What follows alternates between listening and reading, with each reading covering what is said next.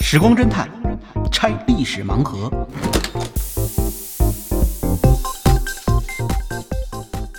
拆历史盲盒，找萨苏。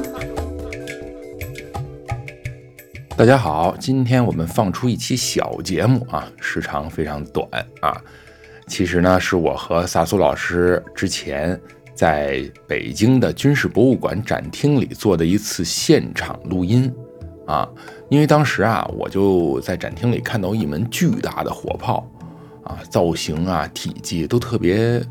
不一般啊，就像是从大型军舰上拆下来的舰炮啊，但是其实好像也不是哈、而我没想到的是，萨苏老师当时告诉我，这门巨炮和1931年的九一八事变有关系，同时呢，也在现场给我介绍了一下这门炮的身世啊。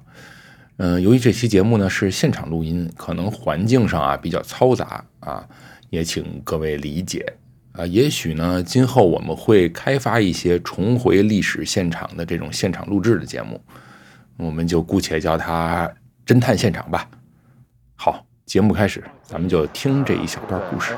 我我现在啊是这样啊，我现在 和萨苏老师就在咱们军国的军博的这个地下一层展厅里边，对啊，然后呢，现在我们呢，主要是我对看到了一个非常奇怪的火炮，哎，对对对，哎咱们远一起靠，对对靠对近一下，哎对对对，远处看吧，这有点像变形金刚，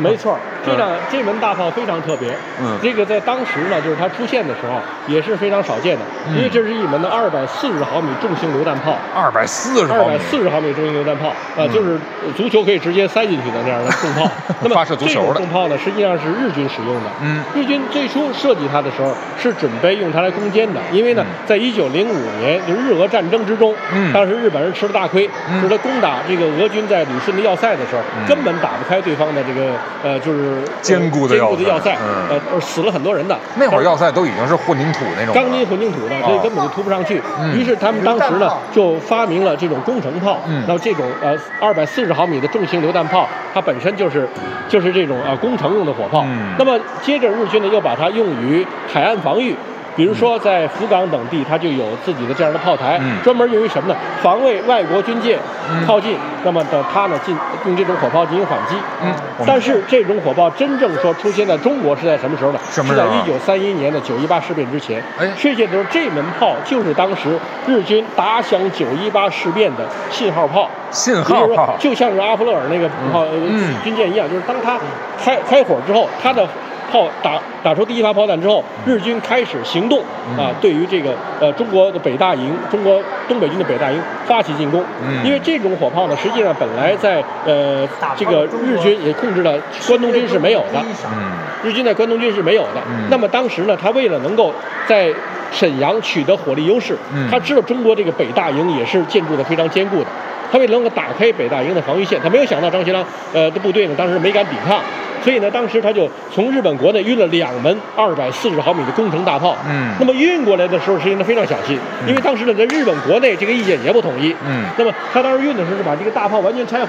你看把它完全拆开，你看它像变形金刚是吧？其实它主要的呃部件包括什么？底下是它的方向机，还有对转盘，转盘这样可以保证它朝任何一个方向射击的时候，可以保证这个方向啊没有问题。然后还有高低机，这是保证的。这么重的火炮嗯，它可以在一定的仰角之下进行进攻，它射击的仰角其实可以很大，就可以很大，从上方直接打对方的抛物线很大，嗯。对方的那个呃要塞的顶部，是是那这是他呃是比较擅长的打法。嗯那么还有呢，您看他有比较坚固的防盾，是这主要是防止敌方的火炮对他进行摧毁。跟翅膀那么似它的上面还可以看到有很多筒子，嗯这筒子是什么呢？这是液压筒，因为它射击的时候，它的火炮射击会移位，嗯那么利用液压呢能够使它抵达消到回合归力位啊。那这样的话呢，啊嗯是使它能够保障它的火炮的呃射击。这个还有横它向的像铁轨一样，是它的滑动的这个呃，机这制是吗可以，当它射击的时候，它大炮整个会朝后退，嗯就是它朝后退，因为后坐力的原因，嗯然后它再把它用液压筒再把它推回来，嗯推回位。那么还可以看到呢，这边有，呃，它的装弹机，嗯它的每一发炮弹呢都没有办法用人力来装填的，太大了都得用装装弹机把它摇起来，是摇起来以后从后方填进呃炮膛嗯，然后再把炮身拴上以后进行射击。嗯那么当时他们从日本偷运了这两门大炮，呃，又经过了呃日本的福冈，然后呢又从福冈运到了呃旅顺，因为当时旅顺是他控制的，是从旅顺把这两门炮呢一直运到了沈阳，准备对于东北军发起偷袭。那么当时运到之后，那么他要布置炮台怎么布置？因为他一个西修炮台，中国这边肯定就知道了，你运了这么两门重炮过来，你要干什么？个儿太大了，那么他当时就日利用了附近日军的一个俱乐部，在这个俱乐部里干嘛呢？说要修游泳池，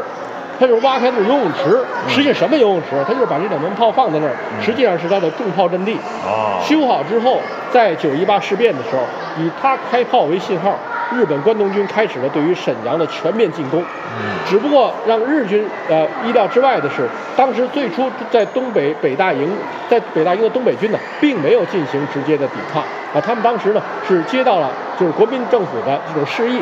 那么，在一九三一年的五月份的时候，当时呃，蒋介石曾经要求他们要以就是比较和缓的方式，不要不抵抗啊，不要和日军发生冲突。嗯所以他们呢就在九一八事件爆发的时候，但是东北军接到命令，嗯也是武器所进武器库，人员在床上等着，嘿，呃，不予抵抗，嗯结果大量的人员直接遭到杀伤。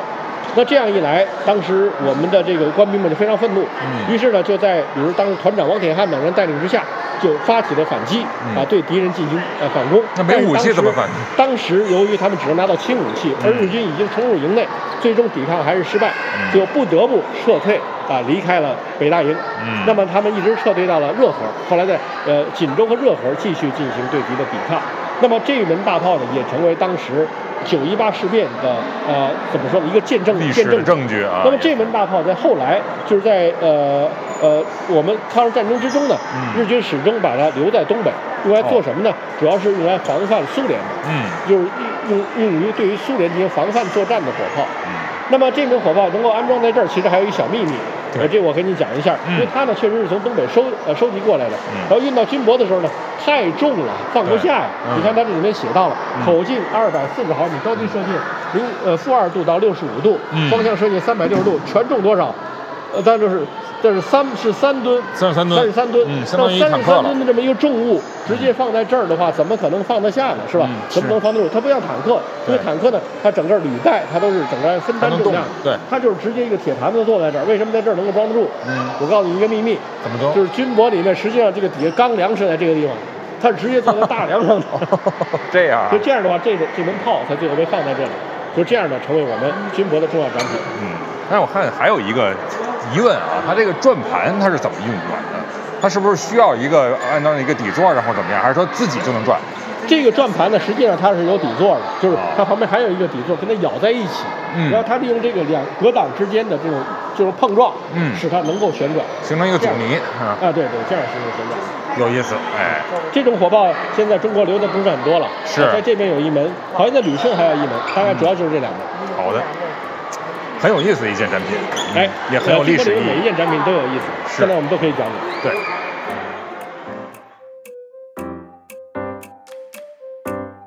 本期盲盒就拆到这儿，欢迎在小宇宙、网易云音乐、苹果 Podcast、喜马拉雅、QQ 音乐搜索“时光侦探”找到我们。真是真相的真，期待你用点赞、分享、评论或慷慨打赏的方式支持我们这档小节目。感谢你的收听，我们下期《时光侦探》再会哦。